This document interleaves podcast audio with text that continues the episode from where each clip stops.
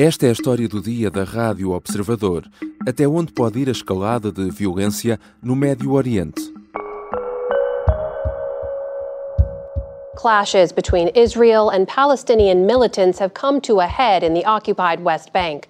The heaviest fighting in years raged all day in Jenin. É a maior operação militar lançada por Israel nos últimos 20 anos em territórios palestinianos. O alvo principal é o campo de refugiados em Jenin, no norte da Cisjordânia, que Israel garante servir de esconderijo para movimentos radicais que têm lançado ataques nos últimos meses. A operação começou na madrugada de segunda-feira e já provocou pelo menos 11 vítimas mortais. Um dia depois, um homem conduziu uma carrinha e abalroou várias pessoas na rua em Tel Aviv, provocando nove feridos. O atacante acabou por ser abatido por um civil armado. O movimento Hamas já veio reivindicar o ataque, garantindo ser uma retaliação pela operação militar em curso em Jenin, o que faz crescer o receio pelo aumento da violência. Por que é que esta operação israelita surgiu neste momento? E poderemos estar a assistir a uma escalada de tensão perigosa no Médio Oriente? São questões para a conversa com Maria João Tomás, especialista em História e Cultura do Oriente e Médio Oriente e professora no ISCTE, Instituto Universitário de Lisboa. Eu sou o João Santos Duarte e esta é a história do dia. Bem-vinda, professora Maria João Tomás. Obrigada também pelo convite. Gosto sempre de estar no Observador. Ah, nestes últimos tempos temos centrado muito as atenções na guerra da Ucrânia e com razão, obviamente, mas temos também por isso ah, desfocado de outros conflitos, entre eles o do Médio Oriente. Ah, para tentarmos agora compreender o que se está a passar, o que é que explica esta operação israelita a maior em duas décadas? Já existiam sinais de que isto poderia estar para acontecer? Ora, uh, o que se passa no Médio Oriente reflete-se em quase tudo no resto do mundo. Nós esquecemos um pouco do, daquilo que eu chamo um dos umbigos do mundo. Não é um, é um dos principais umbigos do mundo, porque as nossas civilizações ditas ocidentais nascem dali, não só da Mesopotâmia como do Egito. E tudo o que se passa ali, ainda hoje, afeta o resto do mundo. Nós andamos um bocadinho distraídos com a Ucrânia, mas estas, o que se está a passar neste momento em Israel tem, tem repercussões em todo o resto do mundo. E porquê? Passo a explicar. Porque um, nós, neste momento, temos em Israel um governo ultranacionalista de extrema-direita. Hum. Uh, Netanyahu, que ganhou as eleições em, em dezembro, uh, conseguiu uma aliança com todos aqueles partidos que nós pensamos que nunca poderiam estar no governo, mas estão. E são aqueles que lhe dão a maioria e o poder. Esses partidos são ultranacionalistas, são de extrema-direita e são sionistas políticos. O que é isto do sionismo político? O sionismo político é um movimento político que diz que Israel há de ser só para judeus. Nós estamos a ver estes movimentos eh, parecidos na Índia, com a Índia só para hindus, e estamos a ver também noutros sítios, mas é, o paralelismo mais próximo estará com a Índia, onde nós estamos a ver é, é, exatamente o mesmo fenómeno. É um fenómeno que está a crescer, uh, e que uh, no, em Israel quer dizer mais, mais que, que, este, que este propriamente aspecto de Israel ser só para os judeus. Quer alargar uh, as fronteiras de Israel àquilo que eram as fronteiras bíblicas de Israel, que vão desde Ur, na cidade onde, onde saiu Abraão, onde nasceu Abraão, e de onde saiu até uh, para fazer uh, o início da caminhada judaica. Uh, neste caso eram hebreus nessa altura. Há aqui um enquadramento político que, que, é importante perceber, que é essa, é, de facto, é, é. esta, esta influência que neste momento os ultranacionalistas têm no governo israelita e isso também está a ser decisivo para, para o que estamos a ver a acontecer agora, não é? É exatamente. Uh, Netanyahu está refém destes partidos de extrema-direita que têm estes objetivos e que estão a fazer eh, esta política de colonatos, por um lado, na Cisjordânia, uh, colonatos esses que são condenados pela comunidade internacional um, e que e eles colocam lá famílias de extrema direita que depois entram em conflito, como é óbvio, não é? Como é óbvio com, os, com, a população que já existe, não é? Que já lá está, que são palestinos. Portanto, um, a situação aí já é, já é preocupante. Uh, mais preocupante é quando se arranjam uh, justificações para atacar, por exemplo, a cidade de Jenin, com argumentos de que realmente existem paióis de armamento nas, no, nas, nas casas ou nas garagens das casas, como é o caso um, e em que utilizam refugiados como escudos humanos. Uhum. Isto é uma situação de desespero que está a acontecer na Palestina, que utilizam escudos humanos. O Hamas já faz isso há muitos anos, na faixa de Gaza, onde, como nós sabemos, é a zona do planeta que tem mais densidade humana, humana por, por metro quadrado, eh, porque também está a encolher, a encolher, a encolher uh, de dia para dia e, portanto, eles utilizam um, escudos humanos e utilizam as casas das pessoas para esconder o armamento. Daí então também esta operação israelita, uh, cujo alvo é uh, mais concretamente o campo de refugiados de, de Jenin, não é? esta, esta, de resto, é uma cidade já com história neste conflito no, Médio, Sim, no Médio Oriente. Segunda, a segunda intifada, em 2002, também começou aí, um, o que é importante reter sobre Jenin são as, são as, as guerrilhas, as, as, milícias de Jenin, que em, com a vitória de Netanyahu começaram-se a preparar para um cenário destes. O que é que tem diferente as, as brigadas as guerrilhas de, de Jenin? As brigadas de Jenin em face às outras todas, porque há muitas em, na Cisjordânia e a, eh, na faixa de Gaza, como sabemos, quem domina é o Hamas. Uhum. Um, e o Hamas controla toda essa situação, toda aquela região e tem objetivos políticos muito definidos contra a autoridade palestiniana, que é quem governa a Cisjordânia. Um, o Hamas tem uma parte importante nas brigadas de Jenin, Portanto, há muitos uh, guerrilheiros do Hamas que estão, que estão a dar apoio às brigadas de Jenin. As brigadas de é Jenin uh, reúnem, segundo percebo, uh, vários elementos de diferentes vários, movimentos radicais. Vários, vários, que têm como objetivo defenderem-se destes ataques de Israel. Uh, o que é que as brigadas de Jenin têm diferente? Têm, têm outro tipo de atuação, reúnem uma série de guerrilheiros de todas as outras brigadas e estão a ser aqueles que estão a fazer frente a Israel neste momento. Uma espécie de guerrilha. Portanto, uhum. conhecem bem o terreno, estão, estão no terreno e conseguem fazer frente. Do outro lado, temos o Netanyahu que precisa de sustentação para uh, apaziguar a divisão interna que existe em Israel. E, portanto, uh, o, o, facto de conseguir, de, neste momento, estar a arranjar uma frente de batalha com um extremo da Palestina, que é o caso das Brigadas Jenin, dá-lhe força a Netanyahu para se manter no poder. Já voltamos à conversa com Maria João Tomás, professora no ISCTE. Na segunda parte vamos uh, perceber como pode evoluir a situação no Médio Oriente e se estaremos perante uma possível escalada perigosa da violência na região.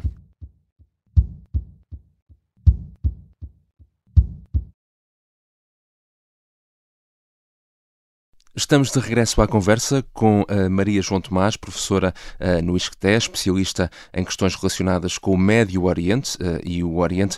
Falando aqui do Hamas, o Hamas já reivindicou um ataque em Tel Aviv com uma carrinha que fez nove feridos, um, presume-se em retaliação por esta operação lançada por, uh, por Israel. Reports out of Tel Aviv say several people are injured in a suspected car ramming attack.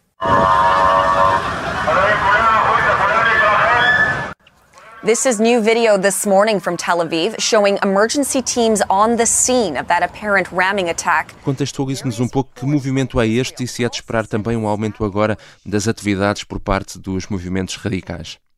O Hamas é um movimento uh, islâmico, é um braço mais armado um, islâmico de, da faixa de Gaza. É sunita e é importante dizer porque é que é sunita. Sunita e xiitas são, são coisas diferentes, são movimentos diferentes dentro do Islão.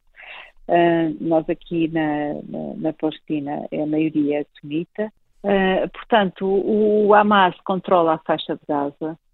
Uh, é sobretudo rival de, de da autoridade palestiniana eh, que tem e que controla toda a parte da Cisjordânia tem um financiamento alegadamente do Irão que o financia uh, financia no aspecto no aspecto eh, financeiro também portanto no, e, e, no aspecto bélico uhum.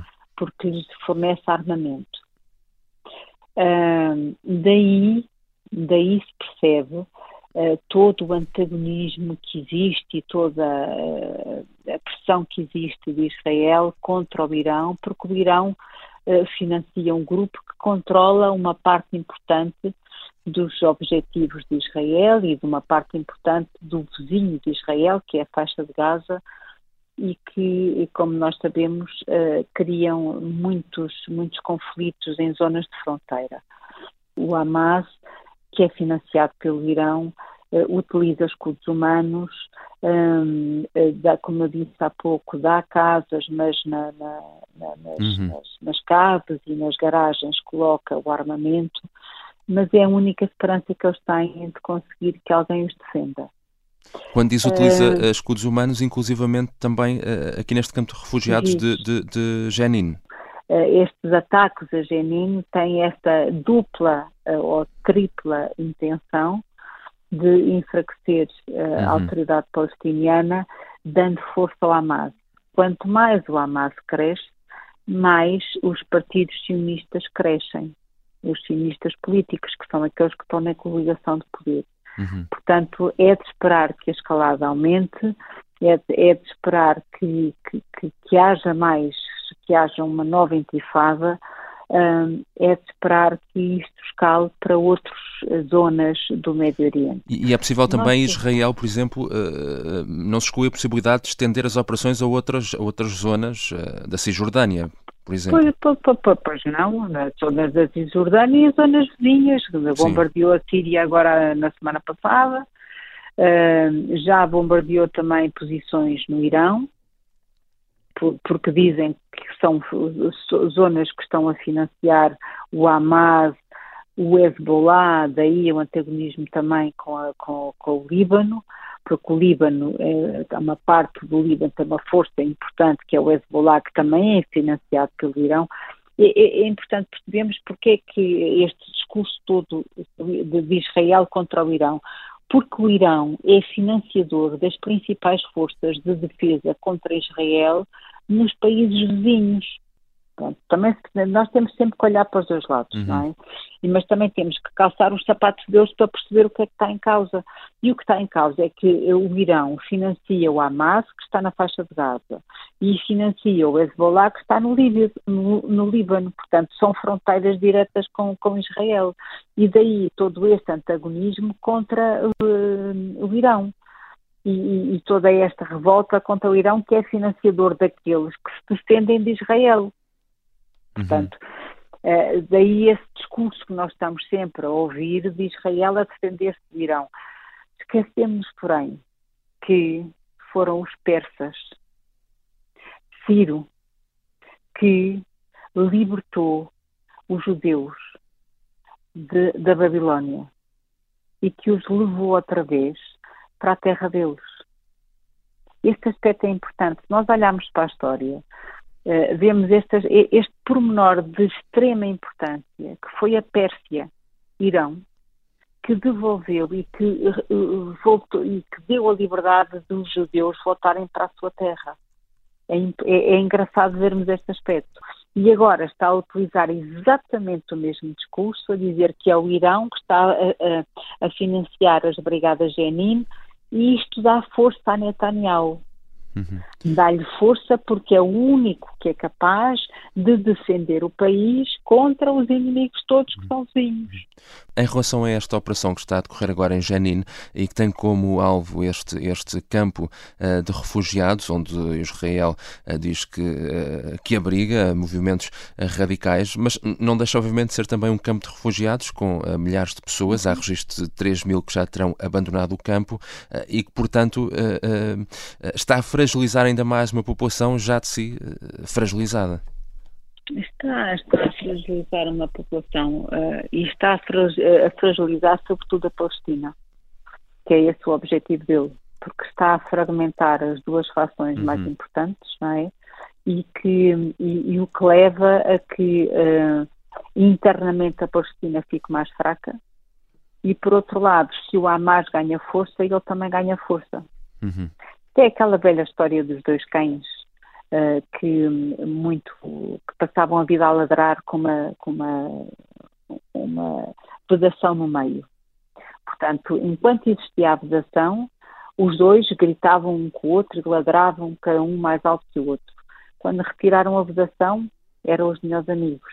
Portanto, um, um ódio alimenta o outro. Gandhi dizia isto, olho por olho o mundo acaba cego. Uh, eu acho que é isso que poderá acontecer uh, em Israel neste momento e na Palestina, porque a situação interna em Israel não é boa. Uh, Netanyahu está muito, tem um poder muito fragmentado internamente em, em termos de população, porque há muita gente que votou uhum. nesta coligação e não se revê nestas, nestas atitudes, e, e, portanto há um risco grande de guerra civil em Israel, Netanyahu sabe e sabe que só agindo pela violência consegue legitimar o seu próprio poder. Uhum. Por outro lado, o Hamas interessa-lhe ganhar a autoridade palestiniana, portanto, quanto mais força mostrar e apoio mostrar às brigadas de Jenin, mais força lhe dá. Portanto, não é de esperar nada de bom do que aí vem. Vamos ver se não temos uma nova intifada uh, tenho muita pena pelas populações porque não se revêem num lado e no outro pelos aqueles que os comandam, mas é o mundo que temos. Obrigado, Maria João Tomás. É um gosto. Maria João Tomás é especialista em Oriente e Médio Oriente e professora no ISCTE, Instituto Universitário de Lisboa. Esta foi a história do dia. Neste episódio ouvimos ainda sons da CNN e CBC. A sonoplastia é do Artur Costa e a música do genérico do João Ribeiro. Este episódio contou ainda com a ajuda à produção de Maria Miguel Duarte e Maria Nunes. Eu sou o João Santos Duarte. Até amanhã.